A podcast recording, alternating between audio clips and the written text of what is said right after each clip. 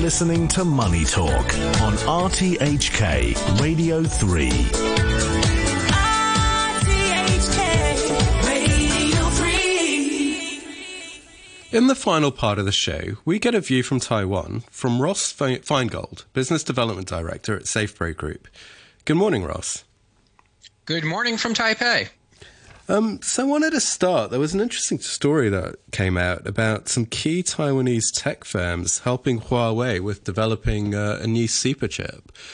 It's kind of an interesting development, obviously because of tensions between you know Taiwan and China, but more importantly, the fact that could this be how Huawei is starting to compete with the US? Well, it, it it got a lot of attention. It had some really intriguing headlines, like there's some big scandal or, or sanctions violations or blacklist violations going on here.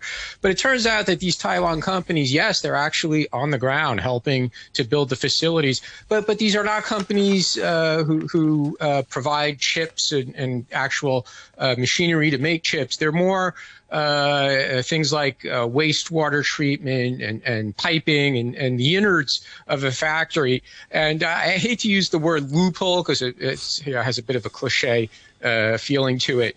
Uh, but I, I think the companies probably got legal advice. Uh, I hope for their sake they did that this is okay. That what they were doing, their activities to help uh, the Huawei build the facility, but the scope of what they were doing is not restricted under either Taiwan law or U.S. law. Now, of course, the government here in Taiwan has made a big to do that we're going to investigate them. Uh, it wouldn't be surprising if the ultimate conclusion is this was somewhat of a gray area. We're going to give a fine to these companies to show them that we weren't happy, and Taiwan might write, write some or issue some stricter regulations uh, to to eliminate this area uh, of assisting Huawei or, or companies in China to build semiconductor manufacturing facilities. But isn't the issue more the fact it's on the US side? I mean, because Taiwanese and Chinese have been doing businesses, I mean, doing a lot of business with each other throughout time. So it's not necessarily a case that Taiwanese businesses can't do business with Chinese businesses and vice versa. So this is really more just a geopolitical issue with the US, right? Uh, that's certainly one way to look at it. Uh, you know, looking at it just from the legal angle, again, you know, either it was a gray area or, or it was prohibited. It seems more like this was a gray area. But ultimately, uh, and, and this interesting, it hasn't really come up too much in the in Taiwan's ongoing uh, campaign season. Uh, Taiwan's biggest trade partner is China.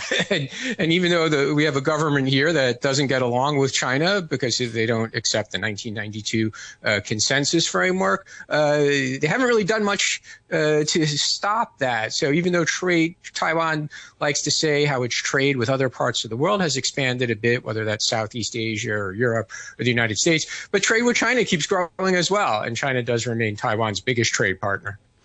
Yeah, and sticking with the chips side of it, um, despite all this help that the, some of the companies are giving Chinese, I mean, Taiwan Semiconductor has been one of the worst performers in Asia since June. So what's going on over there? Yeah, it's off its highs. Remember, it seems like not so long ago, everybody was talking about AI, and any company that was part of the AI supply chain, and TSMC certainly is an important part of that supply chain because it makes, uh, as I'm sure the listeners know, the most advanced, most of the most advanced chips come from t- uh, TSMC. Uh, but you know, it was there was the high earlier this year around second quarter, and uh, that that's abated a bit. Uh, you know, there was a time when we thought maybe the fourth quarter Christmas shopping season would, would be a big uh, success for for buying new gadgets, and you know now there's more concerns that it's not going to be as good as previously thought. Uh, so investors are, have taken their profits, and some of them have exited their positions in TSMC. And is that having a wider effect on the Taiwan market overall, or has that been holding up?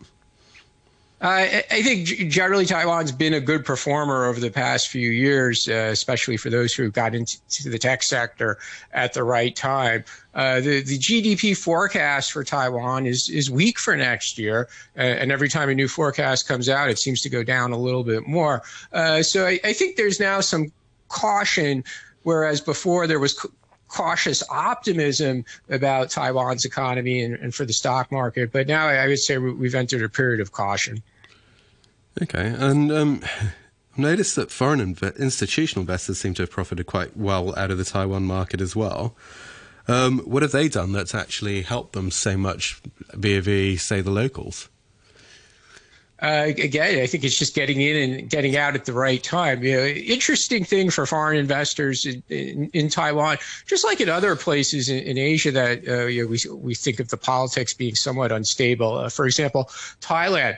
Uh, it, it, you know, despite the tensions uh, between China and Taiwan, it, it, doesn't seem to affect foreign investor decisions. You know, they, they've seen this before. They're patient and they tend to look at the fundamentals of the companies or the fundamentals of the global economy. And uh, they don't they, they don't uh, uh, bounce in and out of their positions. They, they, their their timing tends to be a little bit better than the average retail investor. That's why they're professionals. Uh, so the central bank issued some data here that, that basically throughout the COVID period from 2020 uh, in, until uh, this year, it said something like foreign investors had, had, profited 125 billion U.S. dollars. Is an enormous number. Uh, so Taiwan has been good for institutional investors, but of course, as we know, past performance not a guarantee of future success. You've always got to have your caveats. Um, yeah, and I see that um, you've had a vi- or you're having a visit from um, the UK Trade Commissioner. Is that? Yeah, the, the trade, trade, trade commissioner for Asia Pacific, newly appointed. Uh, he's here for trade talks. This is not unusual. Taiwan has these kinds of trade dialogues with many of its major trading partners. It's not something that it only does, for example, with the United States. It, it has these kinds of annual talks with many European trade partners as well. But but there's the, at the moment there's there's two things that Taiwan wants most in its trade uh, interactions with the UK. One, some kind of bilateral agreement, even if it's not an FTA, then something along the lines of uh, business promotion, one of these trade agreement lights that the United States has recently come to favor. And then the other thing is help from the UK in, in entering CPTPP, where it still seems that some of the countries might want to put a veto on Taiwan entering. But with UK in there, they could be a champion for Taiwan. That's what Taiwan hopes. Is the UK going to do that? We don't know yet. Okay, in the 20 seconds we've got left, um, what should our listeners be looking at for Taiwan in the days, weeks ahead? Well, uh, with Speaker McCarthy uh, uh, losing his job a few hours ago, you know, it's been a big deal for the for, for the speaker to meet uh, VIPs from Taiwan, either coming here or when the uh, VIPs from Taiwan transit the United States. So we'll have to see if the next speaker repeats that and what effect it has on tensions between China and Taiwan. All right. Well, unfortunately, that's all we have time for. So I'd like to thank Ross Feingold, uh, Business Development Director at SafePro Group, for coming on. Thank you, Ross.